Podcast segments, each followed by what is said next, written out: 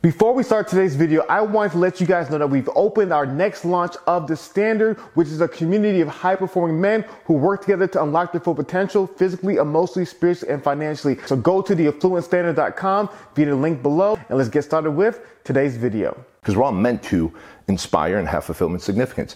But it takes work, and that's the hard path, the difficult path, because people will laugh at you. Like, who are you to, to, to create this podcast and this YouTube channel and impact people. Like, you can't do that. I remember you in high school. Man, you were shy. You were awkward. You were this, you were that. And if you buy into that bullshit story that they tell you, yeah. you go, yeah, you know what? Maybe they're right.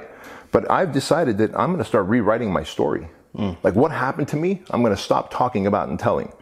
Because if I keep talking and telling my sad story, yeah. then in life I look for evidence to reinforce it. That's true. Right?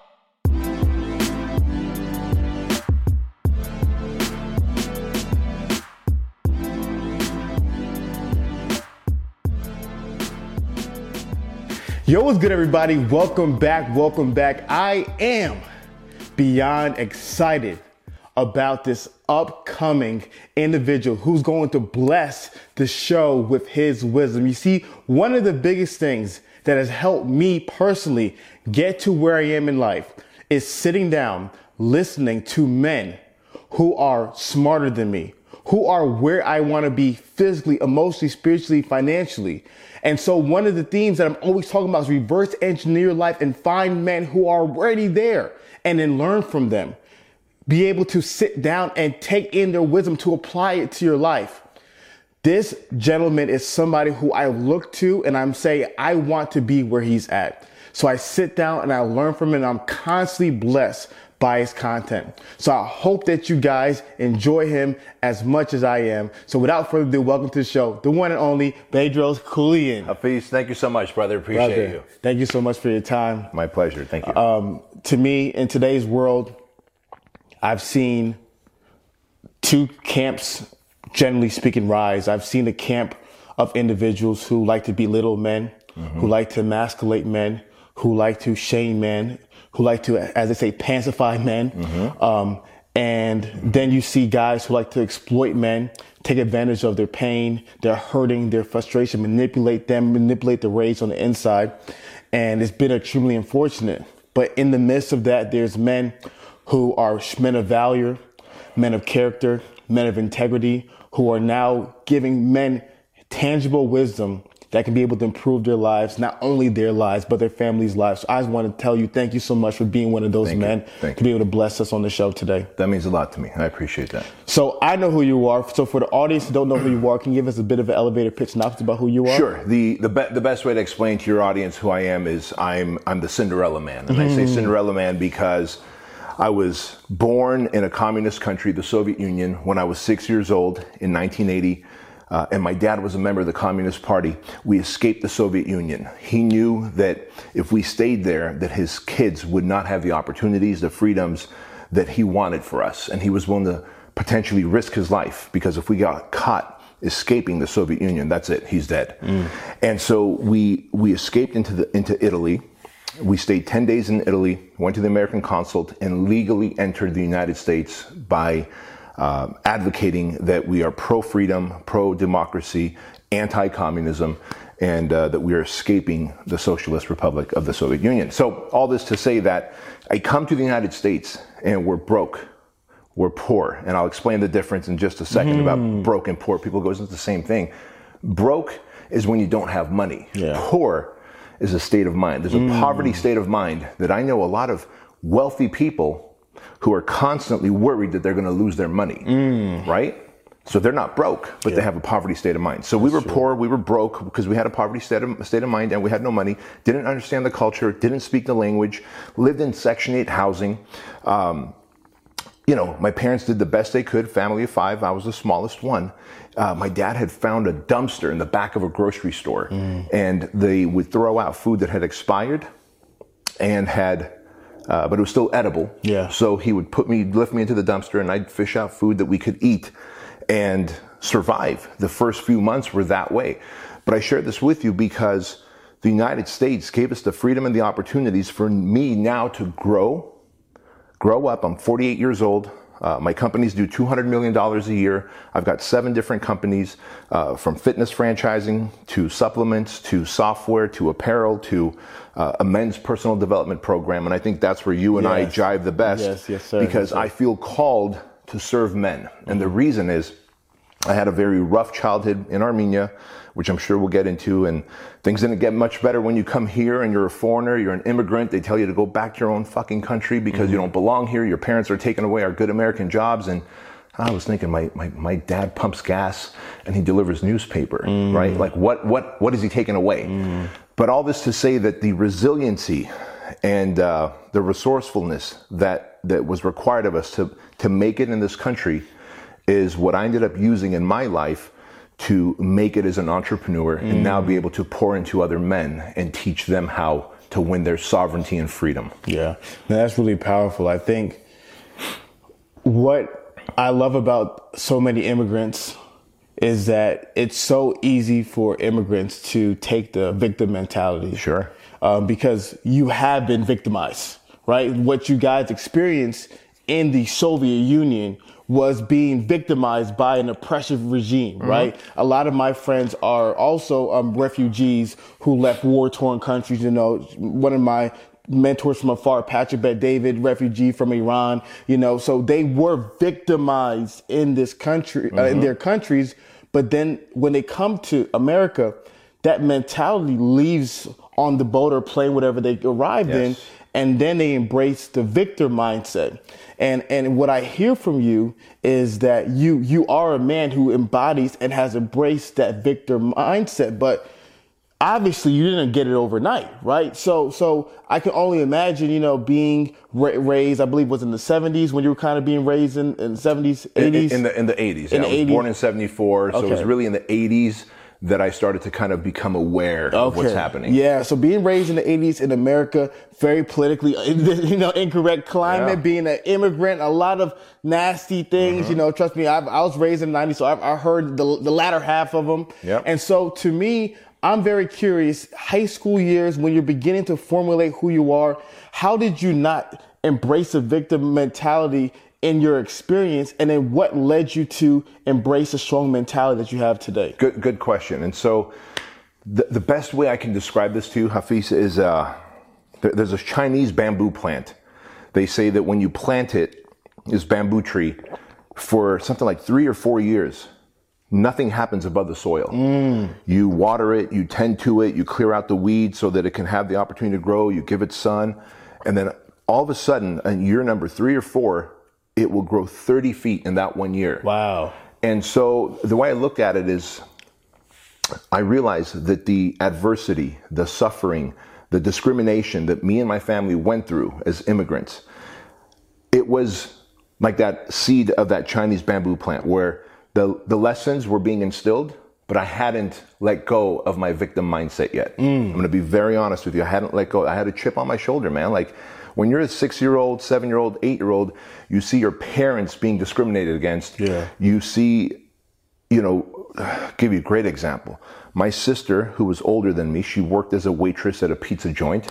The owner of the pizza joint was very handsy with her, was, mm. you know, was very suggestive with her.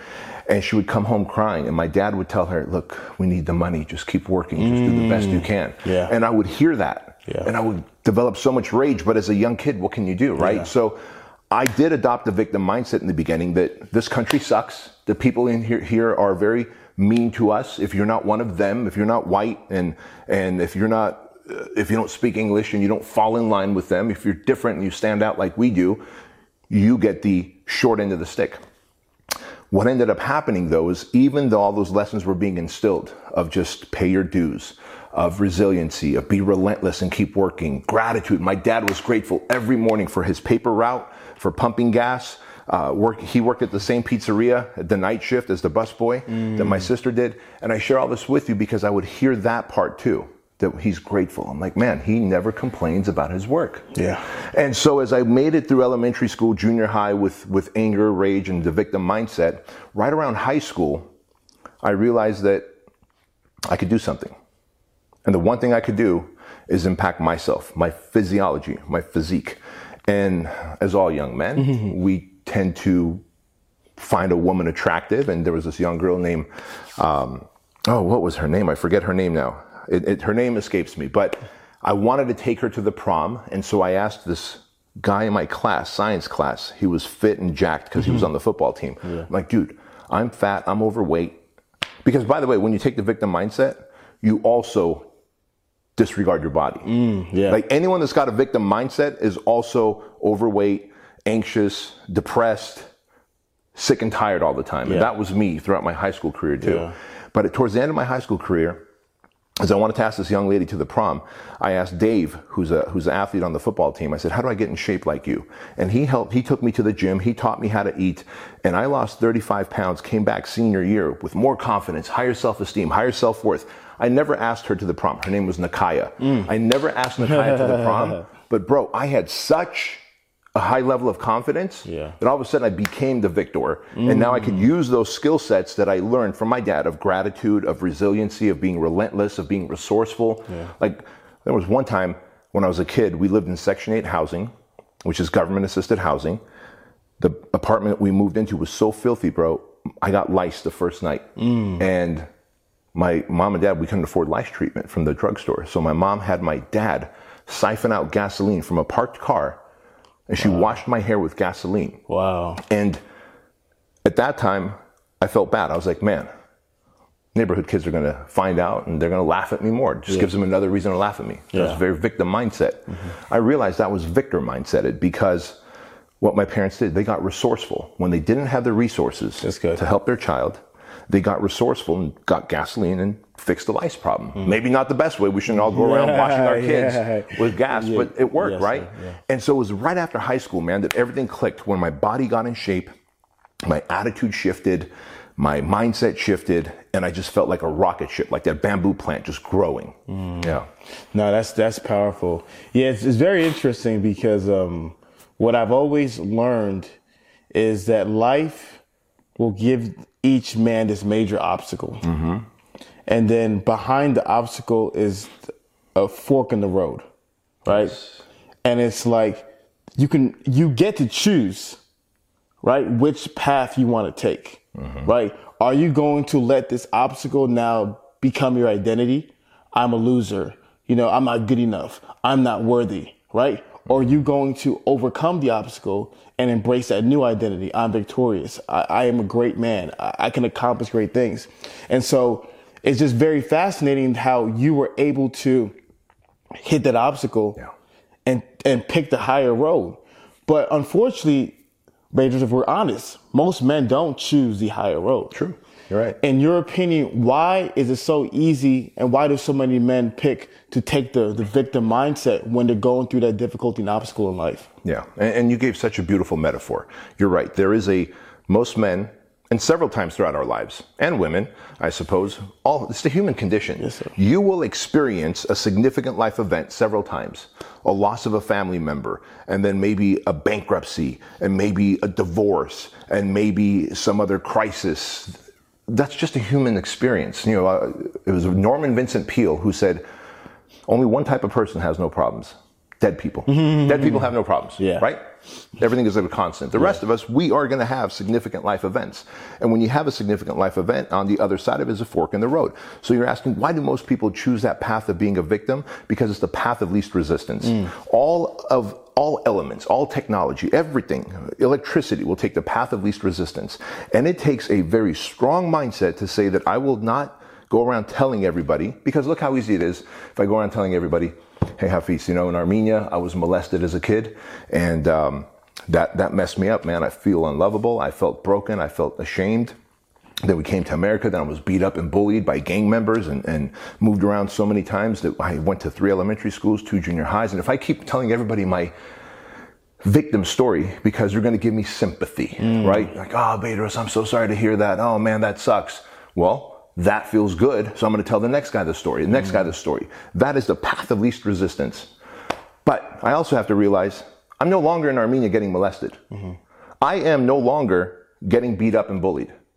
I have the opportunity now in this great country to observe who is doing well and who I want to be like, and then take that path. It is a harder path to take control of yourself, your mindset, your thoughts, your emotions, basically self mastery, right? Gosh, it's easier to complain. It's easier to cry. It's easier to just have an emotional tantrum and get attention. Mm-hmm. But what if I can take control of my thoughts, emotions, attitude, actions, deeds, and begin to have self mastery? Master the human animal. Mm. In other words, the heart and the mind. If I can master that, mm. then I can make money. I can create sovereignty. I can change my physique. I can be a good husband. I can be a good father. I could be a good friend. I could be a great community member. And then I can have a greater impact on society. Mm. We all want to inspire. We all want to have significance and fulfillment.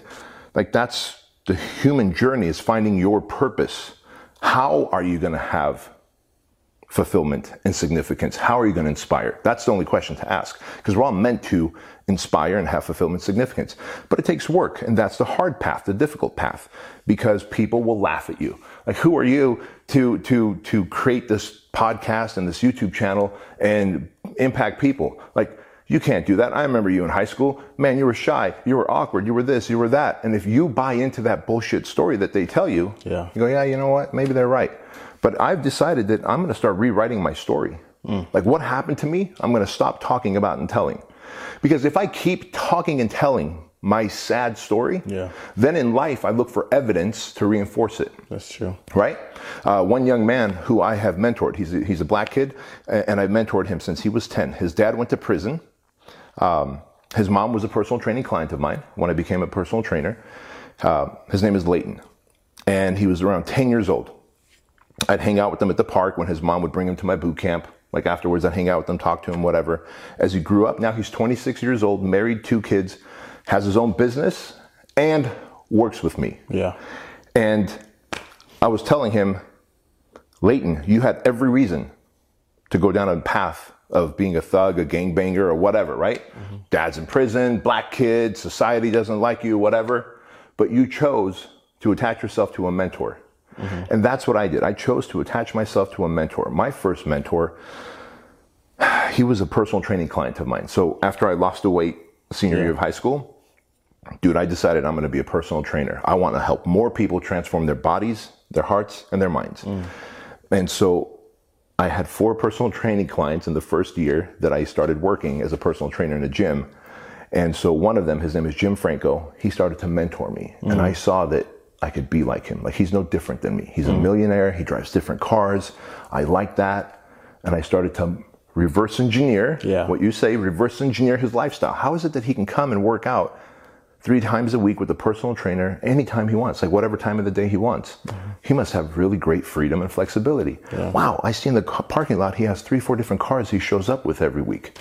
I want that. Yeah. I see he's always happy and he seems to know a lot of people. He's connected. I want that. And so I started asking him questions in between our workouts. Next thing you know, he's dropping hints. And they always say success leaves clues. And then when you're around successful people, you will pick up the clues and you will begin to emulate and model them. Yeah. No, that's that's that's so powerful. So, um, how old were you when you met that gentleman? Hmm. Graduated high school at 18 got certified as a personal trainer at 19 so i was probably 20 21 years old Okay. yeah i was a young man Yeah. So that that story is so powerful because one of the things my business partner Joseph always talks about is exposure. Yeah. You know, because a lot of times you do not believe because you do not see. Unfortunately, we we live in that world. You know, Mm-hmm. you know, in the purest ways, we have faith without seeing. Right. Yeah. You know, blessed is those who believe without seeing. But unfortunately, we need to see to believe. Sure. And so the beauty about having mentors like the ones that you had is that he's able to show you um, a world that you never thought was possible for yourself.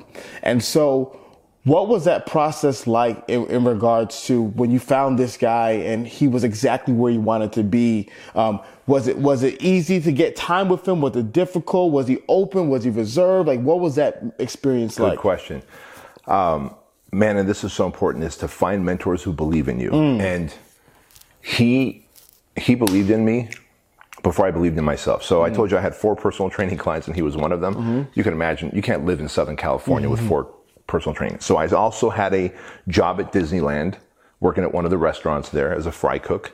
And then on weekends, I was a, I was a bouncer at a, at a gay bar because the gay bar paid more than the. Uh, and so one day he asked me, it was a Monday morning, he said, he called me kid. He was 60 some odd years old. I was 21, 22. He goes, kid, why are you, why are you so tired on a Monday morning? I was like, Jim, I literally went to sleep three hours ago, Yeah. and here I am, five in the morning, training you. Yeah. Like, he goes, why did you go to sleep so late? Well, I'm a bouncer at a bar because I don't have enough personal training clients. And he goes, You're such a good personal trainer. You have such great personality, and you like, I look forward to coming and working with you. No one had uh, ever spoken to me this way, telling me how great I am, how awesome I am, how like what my attributes are that he enjoyed, mm-hmm. right? That he paid for. He goes, Why don't you have more clients? I go, People tell me they're broke. They can't afford personal training. Personal mm-hmm. training's not cheap. He goes, You know what? You're an order taker. You're not a closer. That's what your problem is. If you were mm. closing people, if you knew how to sell, overcome objections, ask for the deal, you would have more personal training clients and you can quit your two other side jobs. Mm. So he believed in me out the gate, gate, number one. And then he started giving me time. Like after each workout, he would hang out 10, 15 minutes. If I didn't have another client, which I typically didn't because I only had four clients, Yeah, yeah, yeah. he'd hang out 10, 15 minutes and pour into me. Mm. I got smart and I said, all right. Said, hey, Jim, if I give you a fourth session every week, so the fourth one is on me, you're not paying for it. Can I ask you questions about being an entrepreneur? Because I don't think I want to work for people the rest of my life. I think I want to be like you. I want to have my own business. He goes, sure. So I picked up that this guy is someone that I need more exposure to. Mm-hmm. I picked up that proximity is powerful. I could read a million books, but that's just information. Yeah. As you said, seeing is believing. Yeah. So I started asking him, how is it that you have multiple cars? Like, dude, I had a belief system that if you have one car, you're lucky because that's where we came from. Mm-hmm. Yeah, yeah. You know, I came from a little village in Armenia and we had more goats than transportation. Mm-hmm. so that's my belief system. That's what I saw. And then when we came to America, we had one beat up car for the whole family. Yeah. This man has four or five different cars that he would show up with classic cars, new cars, SUVs, sports cars. And my, my belief system was broken when he said, when you add enough value to people's lives and you solve enough problems in exchange for money, you can have as many cars, as many homes, Yeah. you can fly first class. I was Yeah. like, I can't fly first class. and so he helped me break beliefs during that fourth personal training session every week. I would ask questions, he would answer them. I would ask for advice, he'd give it. Before long, he saw that I was serious about owning my own business. And he said, I would like to be your business partner and, mm. and fund you the money, give you the money to be your business partner in opening up your own personal training studio. Mm. So the first man who believed in me and that I was smart enough to ask questions, Yeah. right, to extract value from him, loaned me the money to open up my first personal training gym. And today we have over 600 locations worldwide, bro. Wow. Like how crazy is that? Man, no. There's so many layers and there's so many directions that we can go into. Um, because I think to me, somebody once asked me and they say, why do you tell the guys in your community the standard? Why do you tell them that you love them? Why do you tell them that you love them? And, and I told them, I said, there's so many men who are, who are so angry right now, Bedros, because a man has never told them they loved them their, their entire lives. Yeah. No father, no grandpa, no uncle, no older brothers. Yep. No one has ever put their arm around them and said, "I believe in you." And they're and they're and they're walking with so much anger and rage and resentment and bitterness at the world, because as men, you know, we're, we're pack animals. Mm-hmm. We need that. We need that affection, and so to me, that's my desire. And what I realized is that for so much issues in society, you can go back to the source, especially the men in prison, where there wasn't a man that put this arm around him to believe in him. Exactly. And so to me, to hear how by God's blessing, you were able to find that man who believed in you. Because my story was very similar. 2019, um, doing the podcast for about three or four years, got fired from my two jobs and had to move back home. Um, one of the guys I interviewed, his name is Stephan Labossiere, interviewed him in 2018. He loved the content and loved the quality of, of what I did. He said, Hey, I, I'm going on tour. I want to bring you with me. I want you to be my videographer. And to me, I was like, I've never been on tour, never traveled the country. I'm like, oh wow, I would love to do that. And and that experience of of going to LA and to New York and all these different cities and, and seeing what he was doing, and he was al- always kind enough to open his books and show me how much money is possible when you bring value. Uh, that's value. when you said that, right. man. When you said the ones who know me know how, how much I believe in that that yeah. that yeah. bringing value. Value. Um, somebody once said, "Wealth is God's gift to a man for his service to humanity." Perfectly said. And and so hearing hearing all these things from you, it, it means the world to me that you were able to experience. I was able to experience as well. But my question is that uh, not every guy is as blessed as we are to be able to find an older man that put his arm around them. What would you say to that younger man who who never had that, who yearns for that? What would you say he can do to potentially find those individuals in, his life, or what are some ways that you you can help him in regards to his struggles with not having that male um, validation? There's two things I can tell that young man. Uh, because you're right. Sounds like you also had a older mentor yes. who served you, right? And who showed you the way, who believed in you and, and seeing is believing. You see his books, you're like, holy smokes. Well, if one man can do it, I can do it. Yes. Something special about him. And I remember thinking that about Jim Franco, because what I don't share often about Jim Franco, uh, my mentor, he had a lazy eye, you know, and so he was charismatic and everything, but he had a lazy eye and he had a bit of a limp when he walked. You know, I don't know if he had a knee injury or a hip injury before I met him or whatever. He had a bit of a limp. And so it wasn't like, you know, the millionaire you see on TV, yeah, right? Yeah, Debonair, yeah. well dressed, like handsome guy. I was like, all right, well, gee, he looks like a regular guy who is living a very irregular life yes. and is so happy. Mm. That made it possible for me. It was like Roger Bannister, the guy that broke the four minute mile, right? As soon as he broke the four minute mile, uh, 1,600 other people have broken the four minute mile since. Yeah. Previous to that, everyone thought it's impossible. your body will die, will your heart yeah. will explode. right, exactly. So you had a mentor, I had a mentor. But a young man who doesn't have that older gentleman to put his arm around him and say, I believe in you. You have what it takes, and I love you. Mm. That's what a man, a young man wants to hear. That I believe in you, that you have what it takes, mm. and that I love you. Mm. And this isn't just me quoting this, this is from John Eldredge's book, Wild at Heart. Beautiful book. Amazing book, right? And in the absence of a man, a young man hearing that from his father, from an older brother, an uncle, a mentor, he will walk around, John Eldredge says, with a hole in his heart, mm. the size of the Grand Canyon. Yeah. Always wondering, do I have what it takes? And am I respected and loved by my fellow man? Mm. Because. What you said, we are pack animals. Yes.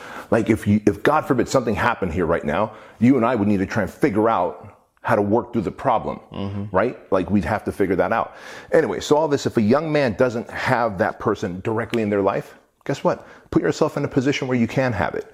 If you're having an event, like let's say you're having a standard live event, mm-hmm come to it. Yeah. I've got many events, the Squire program, the project. I run masterminds and workshops and I speak all over the country for other people's events. Like show up to events. Mm. Don't just hide behind your iPhone. Don't just hide behind that YouTube screen. Don't just hide behind your whatever and think that, well, I'm, i watched his content. It's enough. Mm. What if someone put themselves around you, demonstrated some value? Yeah. And then you're like, hey, you know what? Come here. Yeah. Work work with me for a year. Mm. I told you about Leighton, that young man who I'm mentoring, that I've mentored for so many years. Yeah. Um, I said, Leighton, and I've, I hired him four months ago. You've got your own business, but it's not making you enough money. So here's what we're going to do.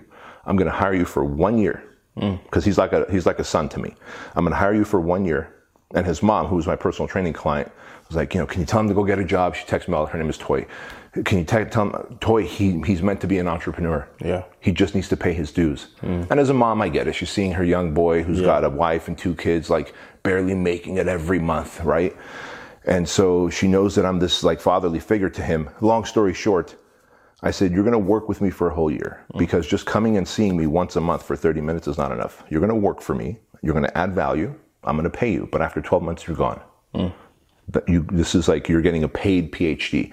And so think about how many young men can come and work for someone like you, someone like me, someone like Pat Bet David, mm uh, and, and get paid to learn and be in proximity of a powerful man who will pour into you.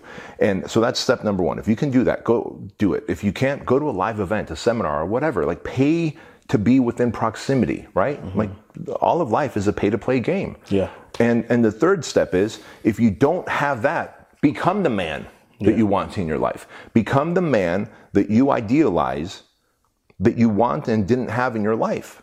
Because if you don't, then what, what's it all for? You're just going to suffer in silence the rest of your life? Know that you're meant for something greater, a higher purpose, but be stuck to the system. Let the, let the opposition drain you of your human energy and just put you to work and tax you and then you die? Yeah. What a sad life. Yeah. No, um, you made you made a point that um, I think it's a, a, a, very lost concept in, in today's society where you said you have to pay to play. Yeah. And um, the payment is a sacrifice. Mm-hmm. You know, um, with, without sacrifice, there is no great blessings. You know, you see that in, in the story of the Gospels. And, and to me, I think one of the things I think is lost in today's world of instant gratification is that a lot of individuals don't want to sacrifice. Right. They, they believe that, okay, like, I want a Bedros to mentor me. You should, Bedros should DM me and but hey, I love you so much. Hey, I want you to come do this for me. I'm gonna give you X, Y, Z. They, they, they believe that like the world's supposed to give them. Yeah. They don't believe they're supposed to go out of their way and sacrifice, pay the costs, to pay the dues, as you alluded to at the beginning. Mm-hmm. What is causing so many people to have that mindset where they, they're so consumed with instant gratification that any idea of sacrifice is repulsive to them? Yeah, you nailed it. Instant gratification and entitlement. Mm. Brother, we live in a time with a super high level of entitlement and instant gratification. And I'm going to tell you why. Life has never been more convenient Yeah. and comfortable. Yeah. Right? Here, sitting on, on, on your couch, I could order, I could find the best burrito joint, order a burrito or a burger, have it modified exactly like I want, and then watch it on my iPhone come to me. And then sit here and go, ah, bro, can you believe it? They're stuck on the intersection. There must be traffic. Like, whatever happened to getting in your car, getting dressed, getting in your car, combing your hair, going and talking to a human, putting in your order, coming back for your food. Like that, the modern day version of hunting is at least go out and get your food. That's The fact that people have gotten so lazy, so sloth like, so undisciplined that they mm. could just sit on their couch, wake up, come sit on their couch, order their food, uh, get some kind of dopamine hit through social media or mm. video games, mm. right? Instead of working out. So it used to be you go work out or you go meet a friend, you have a good, meaningful conversation with the friend, and you go, man, we had a good conversation. I feel good about this. People don't even do that because they just text with their friends and the friend sends them a picture or emoji or whatever. And so everything has become so convenient, so comfortable. We've become so entitled that it's just become this thing of, I expect easy. I expect everything to come easy. I expect you to DM me and say, hey, bro, you coming to this event so I can love you and hug you and support you? That ain't gonna happen. Bro, if you're not paying your dues, I'm so sorry. Like, Yeah. the best we can do is inspire through our words and then demonstrate through our actions. Like how you live and how I live are demonstration. And this content that we create for free is inspiration. Beyond that, you must sacrifice with money, with time, and with service. And if you're unwilling to do that, then maybe you deserve a mm. life of depression and anxiety. Mm. That that is a very uncomfortable statement that you uttered, but probably one of the truest statements on planet Earth. I've been thinking. I was thinking about this concept, and this is a very can seem very rude concept, but I I respect you a lot. I feel like you can enjoy this conversation. 'cause I feel like most people might get triggered by it. When we think about the idea of the olden world and the idea of what humanity was like, mm-hmm. very, very, very barbaric times. You know, you think about the era in Europe with the bubonic plague. I think one third of the population perished. We think about how this disease like smallpox would plague the land. Like, like it, it was a very, you know, the, the strongest survive kind of place. Yeah. So if, if you were a man, let's say a thousand, two thousand years ago, where you're in ancient, you know, Egypt, Nigeria, Ethiopia, Greece, you know, wherever, Roman China, times, Roman, wherever yeah. you're at, and you couldn't go out and get your own. There was no supermarkets. You know, there was no uh, there was no um, government subsidized housing. Nope. If you couldn't go out into the world and take care of yourself, you would die. And there goes your genes with it. Yep. But in today's world, what I've noticed is that the society has allowed those men, in all due respect, who a thousand years ago wouldn't have made it to 18 years old, it has kind of nerfed them to existence. Yeah. You know, Yeah. where before, if you couldn't go out and hunt with the tribe, you would they would watch you, they kick you out like a leper, Yeah. and you and you starve to death. Yeah. You know, and so so now I've seen that like a lot of these a lot of men who who in the past honestly wouldn't be here, they're here and they're and they're complaining. yeah. And it's like while we don't want to see anyone die and perish, we can't spoon feed, feed you forever. No. I know the government does it with the, with the, with, with and But you know why the government does? go ahead, please. because the government realizes that if they could just spoon take money from everyone Mm. and then spoon feed these people just the bare necessities, they will work, pay their taxes, and keep bloating the government. When I talk about the opposition, Mm. Yeah. the opposition is big government. The opposition is big media that the government controls. Mm-hmm. And the opposition is big pharma that controls the media and the government. Mm. And whether you like it or not, you can call me a tinfoil, you can say that uh, it's a conspiracy theory. Last year, Big Pharma made 1.7 is a trillion or billion dollars? I think it's trillion. 1.7 trillion dollars. Not a dollar of it was spent on teaching good health, fitness, and mindset habits. Mm-hmm. It was by creating another drug that creates another side effect, only so, so you can take another drug to, to fix that side effect. Mm. So if big pharma controls government and media, and they want people to become workhorses to keep paying their taxes, you know, and if you're doing that, then they'll give you the bare minimum and they expect you to have the bare minimum. Work in a cubicle. I mean, think about how sad it is, man. You wake up in a little room and then you go into a little car and you drive to your little cubicle where you work for someone else, building someone else's business, someone else's vision, someone else's dream, only to get back into a little box, to drive back to your little box, to be able to go back into your littler box and sleep. Mm. Like that's the human condition. Yeah. Right? But they are willing to subsidize that tax you and tax me, the people that have more, to be able to keep them alive, to be able to tax them even a little bit, because they are the backbone of the country in terms of they provide the tax dollars. When they decide that there's a war, who are they sending to war? The young men. Yeah. The young men who are depressed and who are anxious and they go, Don't you want a sense of purpose? Don't you want to go fight for your country? Go fight. And these young men go to fight a war that has nothing to do with terrorism, perhaps, and maybe has everything to do with global financial movement. Yeah. Right? And again, I, I deviate there, but the reason this is happening, the opposition is pro keeping humans, men especially, docile, weak, defamed, emasculated, is because they don't want men to stand up against them because they know, man, if if a man is confident mm-hmm. and he is financially free and he adopts your mindset, mm-hmm. like you are the biggest threat to the opposition. I hope you know that. I am the biggest threat to the opposition because we're waking men up. Andrew Tate, as much as people might hate him or love him, he's a massive threat to the opposition mm-hmm. because he's waking up young men of all ages, and he's saying, Look, and you're saying the same thing.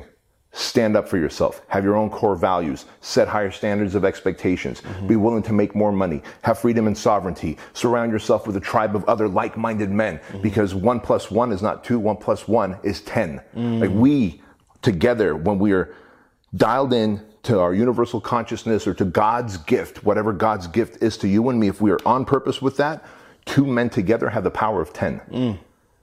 And the opposition doesn't want that. They want you to stay addicted to sports and burgers and social media and all this junk that keeps you broke, weak, and docile. So much to unpack. Let's go backwards. Let's, let's start backwards. One of the things you talk about was sovereignty, financial independence. I think that's something that's really powerful with men. Um, but to me, I think one of the things is that with guys, really understanding what does that take, right? So it's, it's one thing to have a business that's, you know, doing six figures, or what does it look like to have a business like yours that's doing, was it eight or nine figures? Nine figures, yeah. Nine figures. I apologize. I didn't mean to rob No, you no. zero. yeah, yeah, those zeros matter, bro. I worked hard for them. So, so I think I, I was told this um, that one of the two biggest difficult changes, sorry, the, one of the two most difficult um, incomes to cross is from five to six and from six to seven. Yeah. Uh, we do a lot of content for guys crossing five to six. I want to stay away from that. As in five figures to six figures, six figures to seven yes, figures. Yes, Got yes. it. So my question to you is, how did you go from six figures to seven figures? I feel like a lot of guys in my community, that's where they're at. Yes. And they and they want to get that sovereignty, that financial freedom that you speak about, but they, they they don't really understand how to get from that six to that seven. So what are some things that you know had helped you cross from that six to seven figure Yeah, mark. yeah. See, yeah, making that six figures is easy enough. You make eight thousand three hundred thirty-three dollars a month on a consistent basis. You're now making six figures, hundred thousand dollars a year. Mm-hmm. Uh, and I ask people, I go, do you know what it takes on a monthly basis to make a million dollars? They go, no. I go, eighty-three thousand three hundred thirty-three dollars. Like you got to know your metrics. so you take that eighty-three thousand three hundred thirty-three dollars uh, and thirty-three cents, and you divide it by thirty days in a month. Mm-hmm. Because if you want sovereignty, you are going to have to go back to paying your dues, Yeah. working on weekends, which is why 30 days and not 20 days. Mm. 30 days, right? Now you know what you need to make on a daily basis. And so if you're making six figures, it's so easy to get to seven figures. I'm going to blow everybody's mind right now. Please. You scale everything you're doing. If you're making 100 grand, you scale everything you- you're doing by a factor of 10. Mm. So if it's just you and me running this podcast, let's say, and let's say we're making 100 grand a year. Okay, cool. If we're making 100 grand a year, that's $88,333 a month, then maybe if I get a couple more guys, one guy buys traffic for us, and one guy creates a Patreon channel, the other guy creates a community, and we get another couple guys and we go, hey man, we want you to create a seminar where we can charge for people to come in and learn, right? From that seminar, we send people into a mastermind where we can influence them three, four times a year in person. Now we just scaled that business model from a podcast and YouTube show that makes a hundred grand a year, let's say, to a million. And so scaling a business, because if, if this is working, if I'm solving the problem of 10 people and making a hundred grand a year, I just need to solve the problem of a hundred people and I'll mm. make a million. Yeah. But the way you do that is I can't replicate myself. Mm. So that's where we need great leadership skills, great vision, Yeah. right? Daily mission. Mm-hmm. Can you divide that vision? Like, for example, back in the day, people said uh, when I started Fit Body Bootcamp, my franchise, man, how big do you want this franchise to be? And I said, big as possible. And uh, when do you want it to be as big as possible? As soon as possible, right? It was as big as possible, as soon as mm-hmm. possible. yeah, yeah. That is not a clear vision. Mm. And therefore, I was a horrible leader. And in the beginning, first two or three years of Fit Body Bootcamp, bro, I was in debt. It was like touch and go. I would gain a location, two, lose two. Gain three mm. locations, lose one, right? And I mm-hmm. was like, this is frustrating. Yeah. When I realized that what's missing for me to scale, I must become a great leader and a great visionary. And once I started working on my leadership skills, my ability to communicate, my ability to be emotionally disciplined, my ability to build a high performing team and not just employees. Employees clock in a little late, clock out a little early, do the bare minimum. A mm. team is focused on the mission and they want to win. Yeah. Right? That's good. And so as I developed my leadership skills and I was clear on my vision, I want 2,500 locations by the year 2026. Now we had a specific number by a specific date and we work on a daily mission to accomplish that. Yeah. Man, I think to me, um, five to six figures is about working harder. Yes, You can't work hard from six to seven. No. You have to work smarter. correct. And what I love that you talk about, because I've been reading a lot of books this year, you know, um, Traction, the E Myth. Yes. Um, everything that you're describing is that as a leader, you have to, you can't do it all on your own, you know? And I, and I think that's why we're going to, the theme is consistent. Tribe as a man is so important. Yeah. Because, you know, there is no self-made financially sovereign man. You can't, you just can't earn that much money on your own unless Right. you're, unless you're a, even if you're a pirate, you need, you need a team. You know what I mean? Like You still need a team. You, Yeah. you know what I mean? Like you, That boat's not driving itself. yeah, right? exactly. And so, so to me, I think that's something that a lot of men have to understand that you just can't do it alone. Yeah. You know, and I and I think somehow in society there's this. I remember seeing there was a statue of the self-made man, like this man out of building himself out of marble. Yeah, and so many men believe, like, I want to reach this fi- financial freedom. I got to do it on my own. How do men relinquish that ego um, of, of feeling like they got to do it on their own in order to establish true wealth in this world? By understanding that acting as a lone wolf makes you a liability, not an asset. You become an asset when you have a tribe around you. And I'll tell you, like, I am not self made. I hate when people will interview me or something, they'll say he's a self made millionaire.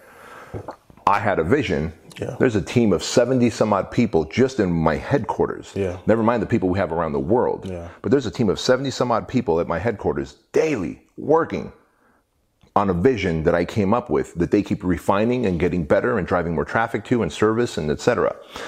And so, but the idea of man building myself sounds great, but right off the top of my head, I can think about all the different shoulders I'm standing on to be the man that I am. I started off with standing on the shoulders of Jim Franco, my personal mm-hmm. training client. I paid him nothing other than gave him a free session a month, right? Or a week on top of the three he was doing. After that, the following names I've paid mm. f- to get their knowledge, their wisdom, their experience. Yeah. Frank Kern, Dan Kennedy, Jay Abraham, Joe Polish, Dean Graziosi, Tony Robbins, uh, Brian Tracy, uh, Joel Marion, and the list goes on. The list goes on because these are all coaches and mentors from speaking coaches to writing coach, coaches to copy coaches to funnel to marketing leadership. Cameron Herold, he was the second in command for 1 800 Got Junk. They're the mm. junk removal company. Yeah. So he was second in command, and I was like, man, well, that was a franchise. I have a franchise. Just that's junk, and this is fitness. But otherwise, I hired Cameron Herold for sixty thousand dollars for a year mm. to teach me everything he knew about building a franchise team. Yeah. Like I am standing on the shoulders of all those giants. So good. I am not a self-made man. None of us are. Yeah. Man, this is so powerful. This is so freaking good.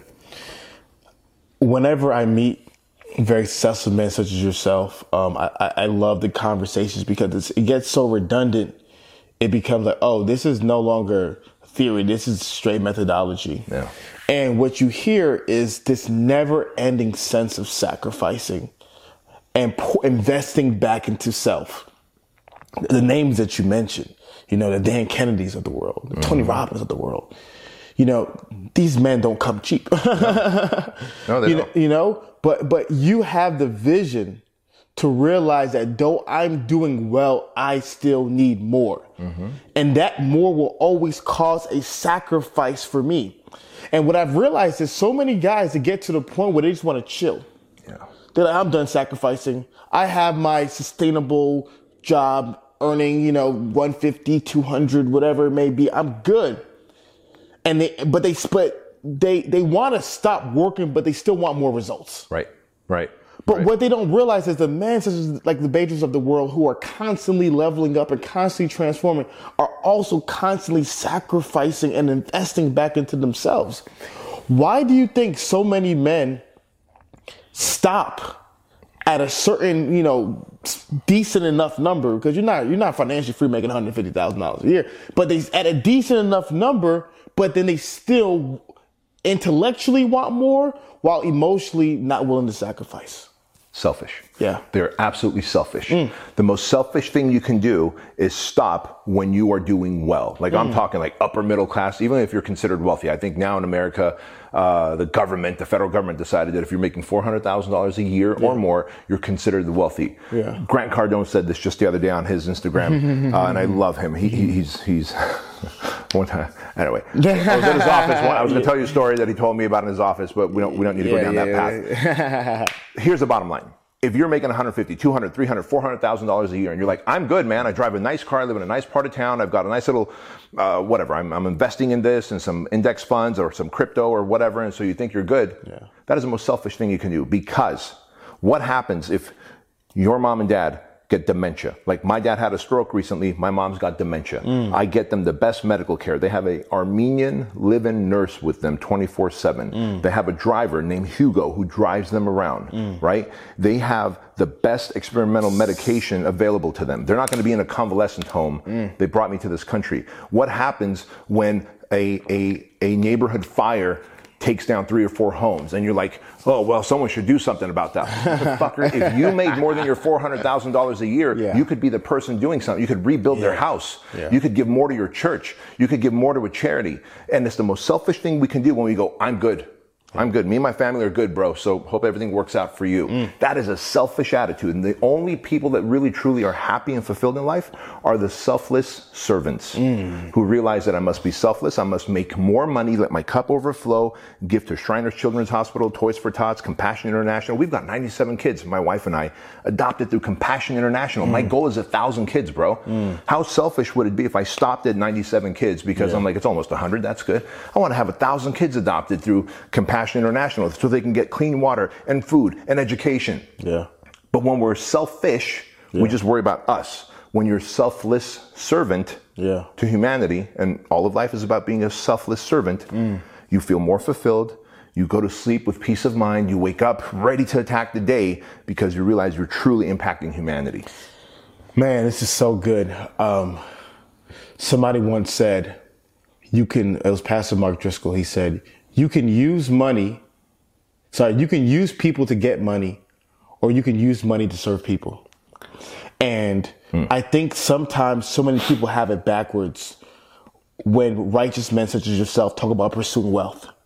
Because people think pursuing wealth means I am I am robbing P- Peter to pay self. Right. I'm robbing Paul right. to pay self. So more, so self can get more cars. So right. self can get more homes. So self can get more Rolexes. So self can get more toys um, to be able to gratify my selfish ego. What you're talking about is first, the righteous man builds wealth by servicing humanity, by actually adding value to the lives of the people. And he wants more wealth because the, the more wealth he builds, the more he can help other people. Sure in this life, money is is important. Yeah. I don't care what people think. Like, oh, uh, money's not the answer to everything. Money sure is the answer to most things. Yeah. Money is the answer to not having money. And money, having money is a very important thing to have in this life, yes, right? Sir. My yes, good sir. looks aren't going to get me a burrito. Yeah, yeah, yeah. I need money. Yeah. You know, uh, you know, I, I didn't just magically show up to your doorstep a, a, black Escalade drop me off, and a black Escalade will pick me up because yeah. that's how I choose to travel. Yeah. And when I leave a big tip for breakfast, lunch, and dinner because it's the holiday seasons, and I want to be able to bless people by get, leaving them a 500% mm. tip instead of just a 20% tip, yeah, yeah, yeah. right? I can do that because I have money. Mm. I can, I can, I can do so much more good with mm. money if I just project it outward and not just it's all for me. I love it. You mentioned your wife earlier, and one of the the blessings that you read about in the in the Bible is about the, the blessings of a good woman in a man's yes. life. Proverb talks about it. Um, unfortunately, in today's world, I see a lot of um, childish um, content creators who are trying to discourage men from marriage, from fatherhood, and these are some of the tenets that you strongly believe in, I believe in mm-hmm. as well.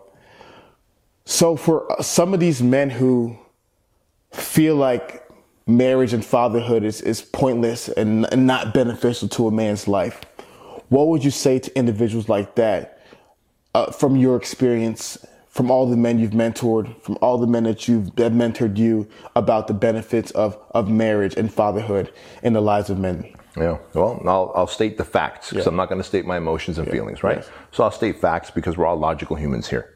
The highest group of suicide are single men 60 and above. Mm. They have the highest suicide rate. The reason for that is because they are alone. Mm. They are alone. And when they're alone, they have no life partner. Again, it goes back to what we said. We are tribe, we are community, and yeah. part of that community is to have a to have a spouse who supports you, who loves you, who respects you, who who who who just roots for you. Mm. To go out and fight the saber-toothed tiger and come back like with with with the spoils of that and to take care of the family and to be able to put a roof over your head if you got a roof over your head, but you don't have anyone telling you, I love you for that, I respect you for that, thank you for doing that. I know what someone's thinking. Well, I have a different girl every day that's telling me that. Mm. Cool. But when you're 60, yeah. when you're 50, and you're not as attractive, and you're not as jacked, and you're alone, and you're wondering, what is the best way to exit if you get my drift? Mm-hmm. Right? Was it all worth it? Mm. Absolutely not, man.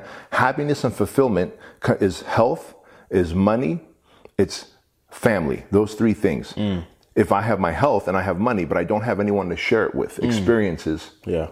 I'm not a happy person. Like that's scientifically been proven. Mm. So if we know the science of happiness is health, financial security, and a family to be able to enjoy your health and financial security with, and I don't have that family, kids to be able to mentor, like every person again wants to inspire. We went, we talked about that. We want to inspire, we want to motivate, we want to educate. And you might say, well, I'll educate and motivate other people's kids. Cool. But there's something magical about taking your gene line, mm. your genetics, and setting them up to win even bigger than you did. Mm. Like I will mentor anybody who yeah. wants mentorship from me.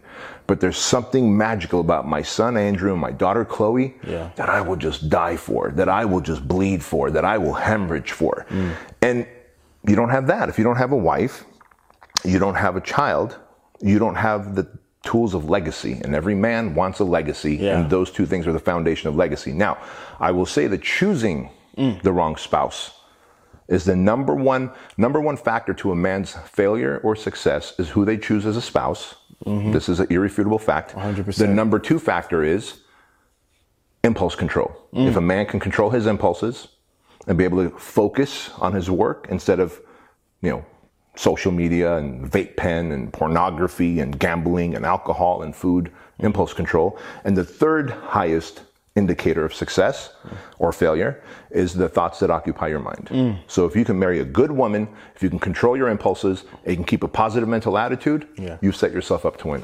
So I, I love what you said about legacy. Um, one of our core values in the standard is, is legacy. We actually, you know, each year we have an award called the Life Changing Legacy Award. The man who's done the most work to improve his life that would change his family legacy forever. Um, I love everything that you said, and and and to me, my dad is such an amazing father. He's really blessed me a lot. He he would always he has he always would paste these motivational um, quotes on the on the refrigerator, and and it, and uh, one of one of the quotes is like all these different things that lead to a happy life. Yeah. And the first sentence was the most important decision a man will make is whom he marries, mm.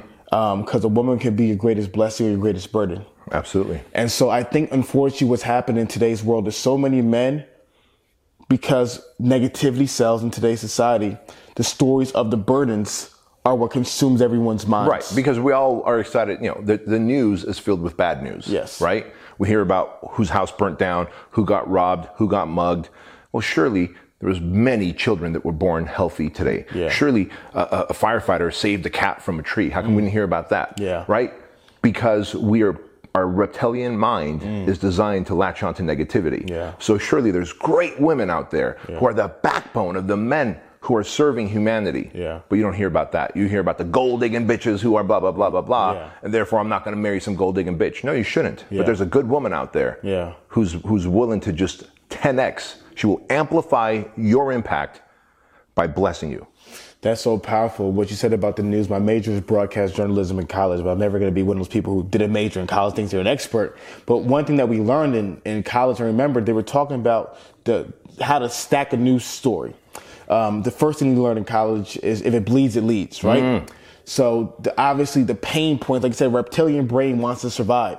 So we don't care about okay, which fruit is the most juiciest? No, which fruit is the most is the most poisonous? Right. Survival. Right. right? And so this news station in Minnesota said, you know what? The news is too negative. We want to share only positive news. We want to flip the cycle. Usually the cycle is, you know, let's say there's 10 news stories, nine negative, and the last one is a puppy story, right? Yeah. Let's flip it. Nine positive, and then that last one will be something negative you need to be aware of. Less than a year, went bankrupt. Oof. That's unfortunate. That that is the sad so- side of humanity, isn't it? Exactly. Breaks my heart. So so Breaks people my heart, people bro. want unfortunately in today's world they want the negativity. But you're right, there is good in this world and and and my philosophy is well most people are unhealthy in today's society. That's that's the normal.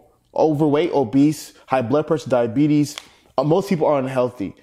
Do you want to be most people or you want to be the exception? Bingo. Most people are struggling financially, living paycheck to paycheck. You know, eyes deep in debt. Do you want to be most people or do you want to be the exception? And so, same with marriage. You can say whatever you want about whatever numbers that you personally believe is true, but do you want to be the exception or do you want to be the rule? Right. As a man who is the exception and you've been blessed with an amazing marriage, what are some of the things that a young man should look for in a woman, a young man who wants to, you know, be a man of integrity, value, and leave a legacy? What are some things that this young man should look for in order to have a healthy long-term marriage? Sure. Well, first off, this young man should have a solid set of core values. Mm. Like I knew moving to America, I spent a lot of my, my time in apartments by myself. My mom and dad, everybody was working. Older brother, older sister, everyone's working. So I knew that I never wanted my kids to raise themselves mm. and I never wanted them to see the inside of a daycare. So mm. I have a lot of core values, but where a wife is concerned, those two were strong core values. That I wanted a wife who would allow uh, raise my kids instead of letting the school system or daycare raise my kids or a babysitter, right? Yeah. And then that I would never, that my kids would never have to see the inside of a daycare. Mm. And that doesn't mean, well, that means your wife wouldn't have to have a job because there's plenty of women who stay at home mm-hmm. But their kids are still inside of a daycare. Yeah. Because they want, I need a mental break for my kids. That's not the woman I want, bro. That's not the woman I want. Like, what are you doing? If I'm at work, if I'm at work, Uh, now we preaching now, baby. right? What are you doing? Yeah. Eating bonbons, watching, watching, watching Oprah or whatever, Yeah, whatever like, soap soap operas, yeah. right? Yeah, yeah, And, yeah. and so I knew what my core values were, yeah, yeah, and yeah. so I found a woman like that, and I was like, I don't want a woman who who who who is going to be loud and obnoxious, Mm-hmm. who's going to be a, a heavy drinker, and who's going to want to twerk, and Mm-hmm. like I knew what I was. You know, look, I worked in gyms, bro, in Southern California. Yeah. Lots of beautiful chicks, Yeah. and when you see them, you start seeing. Oh, she's attention hungry. Mm-hmm. Oh, she is not loyal. She's she showed up with this guy at 8 a.m. for a workout, but she showed up at 3 p.m. with that guy. Unless yeah, I don't know yeah. what's happening, right? you start yeah. seeing what's happening, Yeah, though, bro. yep, yep, And yep. so when you have core values, Yeah. then you begin to go use that as a filter mm. to find the right woman. Mm. If you don't have core values, then you don't have everything is is negotiable. You're like, Yeah. she's hot, so I want her, but she's also crazy. Mm. She's also disloyal. She also can't be trusted. She is also insecure. So I wanted a secure woman. I said I want a woman who's got an athletic background because I consider myself an athlete now. Ever since I started losing weight, getting fit, I treat myself like an athlete. I want a woman with an athletic background because as I got athletic, my confidence went up, my self worth went up. Mm-hmm. I want a woman with high self worth, high confidence. So I got a woman who's a who was a volleyball player, right? Who came from a small town in Washington State, who had the same core values as me, wanted to focus on raising our kids, which is probably the most important job in my family. The most important job is pouring into our kids. Not what I do, not the 200 million I make, bro. Yeah, yeah, yeah, it's the two bazillion dollars that she invests in Yeah. our kids. Yeah, Holy smokes. This is good. Right? And and so when you don't have the core values and the non-negotiables, you're Yeah. just gonna go and attach your belly button to some hot chick Mm. who's gonna end up being drama and and as your dad said, be a burden Mm. instead of a blessing on you. Man. At the same time, you have to be the kind of man Yeah. who attracts that woman. Yeah. Because that woman says, look, I'm going to stay home. I'm going to raise amazing kids. I'm going to be a, a respectful and appreciative woman. But I never want to see my husband um, putting us in debt. Yeah. Like my wife knew that I will work Yeah. to make sure we're never in debt, that we're never lacking. We'll always live in a safe part of town. If that part of town got bad, we'll move somewhere else. Like we will never lack. Yeah. So I had to hold my end of the bargain as well. Man, you're, you're preaching. You're, you're preaching really, really, really good stuff today, Bedros. Um, to me, core values is huge. Um, one of the things that we do in the standard when a guy joins is we talk about identity, your I am statement. You know, we talk about um, when Jesus began his public ministry. Before he began, he got baptized, and when he got baptized, a voice said from heaven, "This is my beloved son, whom I well please." He had an identity. He knew who he was before anything. So as a man, you need to know who you are. Yes. And those core values are big because a man who stands for a man who stands for everything stands for nothing. And if a man stands for nothing, then what happens is you're you're pushed to and fro by everybody in society because you have no you have no Yeah. back. You become a rudderless ship amen. drifting through life. And so what I realized is that the example I kind of give is that it's kind of like hiring an employee. If you don't have core values as a company, if you don't have a job description as a company, you can't get mad when you're constantly having the worst employees. Right. And I've seen that so many men don't realize you stand for nothing. How do you expect the woman that comes into your life to stand for values that you don't stand for yourself? So I love how you you began with you as a man. You need to have your core values. You need to have your principles, your ideas, what you personally stand for.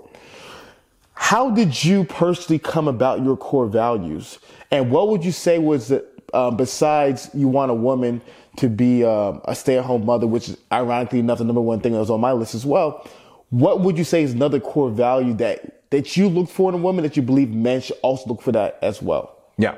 So your, your, your first question was how did I develop, like, how to realize what I'm looking for, Yes, right? yes. And so I'll answer that first. Is I And I think this was factory installed for me, Hafeez. So I'm mm-hmm. going to be very honest with you. This is not something I developed. It was factory installed. But once I realized this, this trait was factory installed, I developed it more. Mm. I'm a very observant person. Mm. I'm very observant. And so I started observing everybody around me, men mm. and women. And I started, as I observed the men around me, I saw that some men were cautionary tales and others were examples, right? Like Jim Franco, who I love, man. He was my first mentor. He was my first business partner, right? He had gone through three marriages. Wow. So I loved certain things about him. I didn't love how, in fact, his third wife, when I met her, Yeah. I think our paths crossed in his office. I was in his office Yeah. to talk to him. She was there to pick something up. And he introduces her, and they're still friendly. Yeah, yeah. But um, I was like, "Wow, nice to meet you." So you were you were married to Jim? That's that's that's crazy. She goes, "I will never marry another man again," and she wasn't joking. Like Jim Franco was hard on women. He, we could just imagine Mm. Yeah, yeah, yeah, yeah. what he, Yeah. how he lived his life, Yes. right? Now he may have reformed, et cetera, et cetera, et cetera. But all this to say, as a younger man, Yeah. he was hard on women. So I was like, that's a cautionary tale. Mm. I love the fact that he's got multiple cars. I love the fact that he's charitable. I love the fact that he takes great So care of employees. So I the good. he, he, he's financially free. I don't love the fact that he's got three wives. I Mm. will not ask him for marital advice. At the same time, I followed, as I watched men and observed men, I saw the men who would come to the gym with their wives and they would work out together and they would laugh together and they would chuckle. I was like, I want that experience. Mm. That sounds cool. And so I if you observe enough men, you will see every man ends up falling in one of two categories an example to live by or a cautionary tale to avoid. It's powerful. Yeah. That's so yeah. powerful. We forget to observe. Man, um, the reason why I love your content so much is, like I said, like there's just so many men, you, you, Dr. Peterson, Patrick, Bet David. I just feel like you guys, like, like you're just you're me in the future. so I just I'm just hearing so many things. I'm like, man, I was the same way because I that's how I was raised too, right? Like, I I looked and I said, okay, I examined. I said, man, like I love this guy's like relationship with God, but I despise how poor he was. Mm. You know, I don't believe those things are are married together. I don't. I don't. I don't believe that's how God. I don't think, believe God wanted your children struggling to to eat every single day. If you're a, a man who's really pursuing Him, so I would always look at and I would gain the good and the bad from others, and so same with the marriages. I would see my friends who were like with very healthy marriages, and then the ones who weren't. What I would even do is I would ask them. I would say, "Hey, man, like, like in complete honesty, the ones who were divorced, I said, what were the things?" Because you can also learn from cautionary tales, as you pointed out. And I would say, "Hey, what were some of the things that led to you know the situation that you were in today?" So I I, I love that about you. I love how observant you were. I love how you're always learning and you're a lifelong learner. And, and, and, and I just believe that so many men, you need your brothers. Yeah. You need other men to learn from. Um, I was also introduced to you from your work with the project. And like I said, it reminded me so much what we're doing with the standard because you're, you're raising men in community. You're making men do things together. Um, and, and to me, everything that you're describing that made you who you were was the other men beside you. So for those that are not familiar with the project, can you share a little bit about why you created it and what's going on with, Sure. with, with it? So really, the project is a is a byproduct of several things. It's when I decided to evolve and grow up as a man, as a leader, as a husband, as a father. I realized that the, there's four pillars that really need to define me, mm. and that is faith, family, fitness, and finances. This is beautiful. And when I say fitness, because we always have to explain the fitness part, the other three are simple faith, family, and finances. But fitness is mental fitness, emotional fitness, we're talking. and physical fitness. Now we're talking. You and I probably both know guys that are jacked and ripped, and you're like, man, I want that guy's body.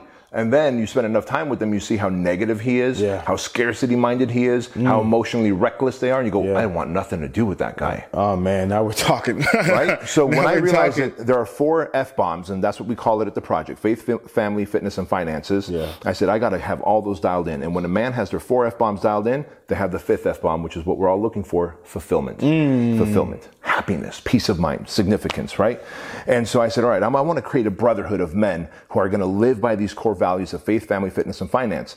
These are men who are going to be givers, value adders. They're going to be supporting each other. They're going to come from all walks of life and they are going to all pay a price like I did because for me to become version 2.0 of myself, I started putting myself through these six week challenges. Mm. I trained for six weeks with a with a coach, hired a coach. I never ran before, bro, because I, you know, we we create this big stupid box and we put ourselves in it. We go, I'm not made to be a runner. I'm a big guy. I'm supposed to be muscular. Uh, I'm not made to be. I, I, I can't read out loud really well because I'm a foreigner and I came to this country and every time I'd have to read out loud, I'd get embarrassed. So I was up until I read the audio of my book, Man mm. Up, that I wrote. I didn't want to do that. I wanted to hire an expert and just say, "Here, you read my book." Yeah. But every, my followers were like, "Dude, you got to read your own book." Yeah, I was yeah, like, "Fuck." Yeah. Right. So I did. But I had the belief system that I'm not a good runner. I had the belief system that I'm afraid of heights. I had the belief system that I'm not a good dancer. I had the belief system I can't read out loud. Mm. And the more stuff we put in that box, the more our negative beliefs grow. Mm. And so I said, I'm gonna start taking things out. Yeah. I've always said I'm not a good runner, yet I've never tried running. I'm gonna hire a coach train me for six weeks. I'm going to go run the San Diego Marathon, 26.2 miles. And I did it. And then I said, I'm afraid of the ocean. I live in California and I was afraid of the water, bro. I was afraid mm. of drowning. I'm going to become an amazing surfer.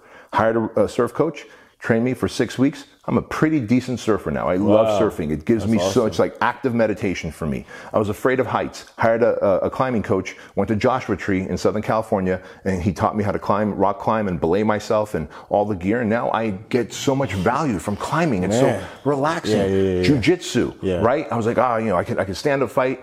I don't I don't know, man. I don't want a sweaty man on me, choking me, this, that, and the other. All right, hire a, a jiu-jitsu coach, black mm. belt, six weeks, two hours at a time I'm pretty damn good at jujitsu now, mm. right? Some things like dancing. I was like, oh, I'm not a good dancer. Hire a dance instructor yeah. and learn to be a great dancer and take your wife salsa dancing, That's right? Awesome. like, awesome. so each six week thing ended with yeah. something. And so as I did that, challenges, physical challenges that were hard, that were exhausting, that, that created some injuries and got me hurt, mm. right? Uh, you could imagine each time you grow from that. When you cross the finish line, 26.2 miles, bro, you feel like you're on top of the world. Mm-hmm. All of a sudden, I became a better husband, a better father, a better entrepreneur. How does running bleed into that part of your life? It just does. Mm. And so I decided that we're going to create the project. It's going to be 75 hours long. I need a Navy SEAL for an instructor. I need a Marine for an instructor. I need an MMA fighter for an instructor. I need me for an instructor, mm. right? Because I'm going to teach the lifestyle, the business, the mindset, the, the personal discipline the Navy SEAL and the Marine, put them through hard challenges, uh, from hikes to ice baths to truck pulls to log PT, uh, things like that. For 75 hours, that is the price you pay, the sacrifice you make for mm. 75 hours each. So we have four classes a year. About 50 men go through a class at a time. You can quit anytime you want by ringing the bell and quitting. Mm-hmm. But the men who don't quit, they're part of the modern day knight. That's why it's MDK project, modern day knight mm-hmm. brotherhood. Yeah. And we're, we get together three times a year. We are a community that serves and helps each other. We have financial planners, we have senators, we have actors in that. Uh, like it's it's a brotherhood of men from all walks of life, all vocations, and they all believe in faith, family, fitness, and finance. They've all paid the 75 hours of sacrifice to mm. go through that experience. Yeah. They understand that hardship is a part of life. Mm. And so when there's a meetup and you're from class 11 and I'm class from class 13, bro, we know exactly what evolutions we've gone through. Dude, did you, did you, did you, the ice bath? How did you feel about the ice bath? Oh man, it sucked, but the truck pull, that was fun. Yeah. Okay, what do you do? Oh, you have this show. Okay, well, I have this franchise. Mm. What can we do together? Yeah, yeah, yeah. Because yeah. you know that I'm a doer. I didn't ring the bell and quit. I know you're a doer. You didn't ring the bell and quit. And this so when good. the men get together, it's like the vibration in the room goes up. Yeah. And these guys are doing business together. They're serving communities together. And that's what the Project Brotherhood is. That's so beautiful. It reminds me of, um, the there's so many tenants in today's world that we don't have that existed in the past that we believe is irrelevant. But we don't but what happens is like we forget why society made things this way. I gave an example of like let's say 10,000 years in the future someone says, "Why don't we have, you know, triangles for tires?"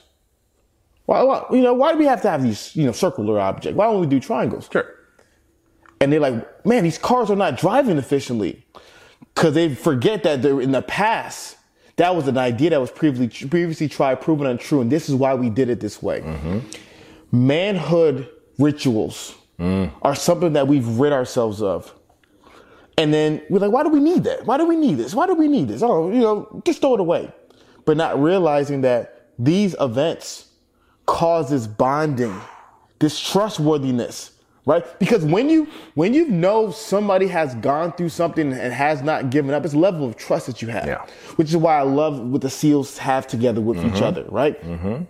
And so to me, I love you, what you guys are doing with the, with the project is because there's guys you can look in the eye and, and know you're not a quitter. You're many things in life. You're not a quitter. Bingo. Not only that, you know that you share these same values that I have. Because if you were to sacrifice, if you if you didn't share these values, you wouldn't have sacrificed the finances or the time to engage in this uh, in this in this long process to get to where you are today. So to me, my belief is that whether it's a standard, whether it's a project, a man has to find his community and tribe, which will give him that level of brotherhood. Because all the things that we're talking about all stem from men no longer living in isolation, men linking up with like-minded men, and men finding a community of excellence that pushes them to greater and greater good. And so it's such an it's a blessing mm.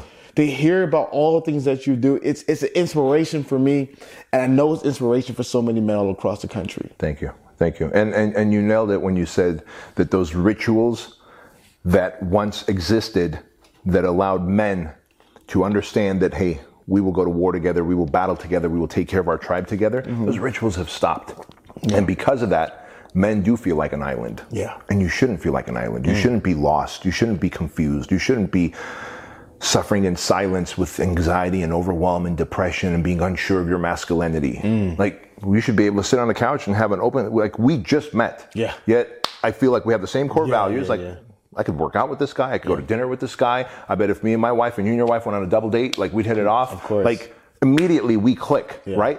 But if you hadn't pushed yourself through all these things, if you Mm. didn't keep your body up, your mind up, if you didn't keep your finances up, if you didn't have a greater expectation of yourself that I'm meant to serve humanity, and we met, I'd be like, oh, you know, he's, a, he's, a, he's a good guy, but I don't think I'm going to be hanging out with him. But instead, I immediately jive with you because the core values that we share, and that is a ritual. All men must. Expect, that's why people have played sports. In fact, there's a term you've heard of this term: blood is thicker than water. 100%. It's taken out of context. The proper term is the covenant of the blood is thicker than the water of the womb. Meaning, when people sh- uh, uh, uh, shed blood together, that is thicker than the water of the womb. That's so How powerful good. is that? That's why when men go to battle together, to war, and they come back, strange men are now tightly bonded more than they are with their own siblings. Because the covenant of the blood is thicker than the water of the womb. That's the proper saying. Man, this is so powerful. Bedros, man, this was a such an amazing conversation, man. I, I I've been so blessed and encouraged by your message. I know so many men in our audience are blessed as well. Where can they find you at? Uh, best place to find me is uh, either at my name, bedroskeuilian.com, or to just follow me, Bedros Keuilian, on Instagram. I love it. I love it. And so if you were to leave one closing message to to young men who want to be men of integrity, who want to, you know, crush it when it comes to their fitness, crush it when it comes to their fi- finances, be, you know, a man of faith and, and lead beautiful families, what would be your message to men like that? Thank you for asking that question. Uh, the message would be this that the reason you're not the man that you want to be financially, physically, spiritually, emotionally, in any way, is because of the story that you have told yourself and the mm. story that you have bought. Right? Mm. We talked about this earlier. Yeah. The story of I'm a victim and things didn't work out for me. I've got, come from a broken family and I was molested and I was beat up and I was great. I believe we all have a, a, a book of life. Mm. And yes, those stories probably are true. You had a shitty life. Mm-hmm. But if you take the pen back, understand there's many more blank chapters left that you can rewrite the story. You can determine how the story goes from this day forward. And if you're willing to do that, you will flip the switch and become the 2.0 version of yourself. Man, that's so beautiful.